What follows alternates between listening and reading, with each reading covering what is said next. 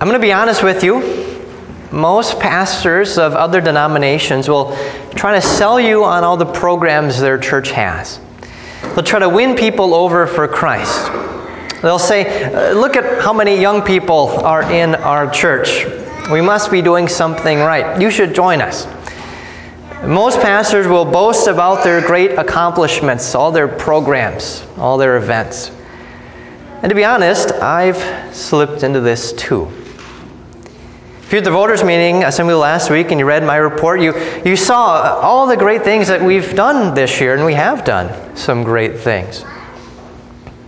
In fact, last night I got an email uh, saying that our, our preschool uh, just won the, the, and it was a totally legit report, said that we won the best preschool in Oregon. I'm not sure how that works. but if I'm really honest, most of my work as a pastor and most of our work together hasn't been what you would call great or successful. Our efforts at outreach and community service have been met with indifference. Our efforts at evangelism have, haven't brought in new visitors, even according to a fraction of the time and the effort that we've put in.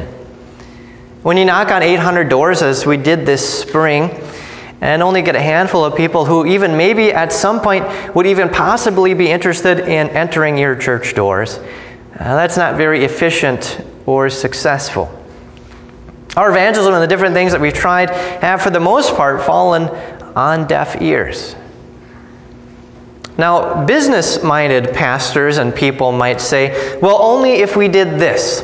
If only we had a school, or if only we had a preschool, if only we had a worship band, if only we used different music, if only we had more kids, if only.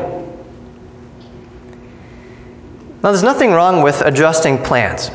In fact, after the service uh, this morning, we're going to be uh, talking about adjusting our Christmas program to better suit our congregation and our community. But no matter what we do, even if some program does work better than another, we will always have more people ignore, reject, or flat out condemn our message than hear and receive it. And the reason is you cannot convince the devil to believe. You cannot convince the devil to believe. No matter how winsome you are, and no matter what gimmicks you dangle in front of him, you cannot make the devil believe. Not everyone will go to heaven. The devil has caused many people to reject the gospel. And to me, this is the saddest thing that I can imagine how so, how, how so many can reject the gospel. And I have a tendency to, to take it personally because uh, I, I know how much the gospel means. I know how important the gospel message is. Uh, I know what tremendous comfort the message of Christ gives. How, how could someone be so foolish to reject the message of the gospel that they are loved by God, that they are so loved by God, in fact, that He sent His Son Jesus to die on the cross for them to save them from all their sins? How in the world could anyone, why would anyone reject that message? There is no better news than that. But what we view in the church as comfort, that Jesus saves, the worldview is as offensive. Because it means that their worldview is threatened. And what, what they've always thought about themselves and the world is wrong. And what they know from experience is wrong. The fact that there's a Savior from sin means that they are sinners who could not save themselves. It means that everything they find their comfort in in this life, their possessions, their family, their friends, uh, their, their ideology, their, their own works, is useless when talking about eternal life. And that is hugely threatening. It makes them vulnerable because it means that they aren't as good or as powerful as they thought they were. And so, most people will simply try to avoid the pain and the humiliation of being changed by the Word of God. And they will put their trust in their own ignorance. Most people re- will reject the invitation that God gives. How dare God presume to think that they could benefit from a free banquet of heaven? God says in Isaiah, I reached out my hands all day to a stubborn people who are walking in a way that is not good, who follow their own ideas. It's a warning, and this is sad, but it means something for us. And what it means is this it means that we have no right, and I have no right, to take it personally when someone doesn't receive the gospel. The point of the parable that Jesus told in our gospel lesson about the people who reject the invitation to the, to the great banquet of the king, in our text from Isaiah, the point of them is not to guilt trip you into working harder. God does not need you to make his kingdom come. God does not need you. God wants you.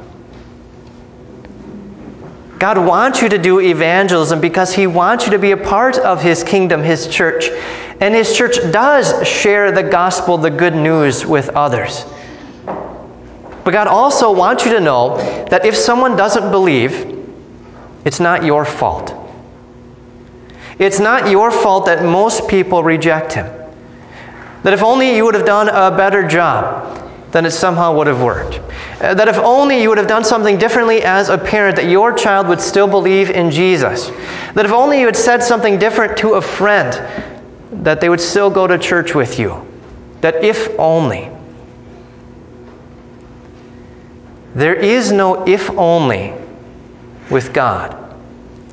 All of the elect are saved and sealed in the waters of holy baptism.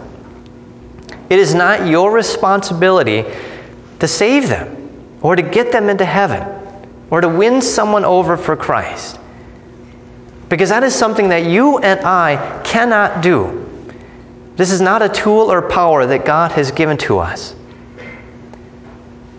Now, God has given to us, as we heard last week, the power and authority to forgive sins. That's a duty of pastors. But we can't make someone receive that forgiveness. Uh, we can't force someone to be forgiven, to accept that forgiveness. And God doesn't either. God doesn't force people to admit their sin and receive their forgiveness. It's not God's fault that some people, most people in fact, reject Him. But it is by God's grace alone that causes someone to be saved. God puts himself out there for sinners. He's available. He lets himself be found. He says, Here I am. God descends to us. God makes himself vulnerable. God hangs naked on a cross, surrounded by sinners who deserve to be there crucified by a people that should have known better, bearing the burdens of the entire world, carrying the guilt that you and I carry and feel over not what we didn't do or didn't say uh, to our friends and family. Jesus reached out his hands and let himself be pierced for our transgressions and crushed for our iniquities through the vulnerability of Christ, through the humiliation of Christ, God has forgiven the entire world. God has forgiven you.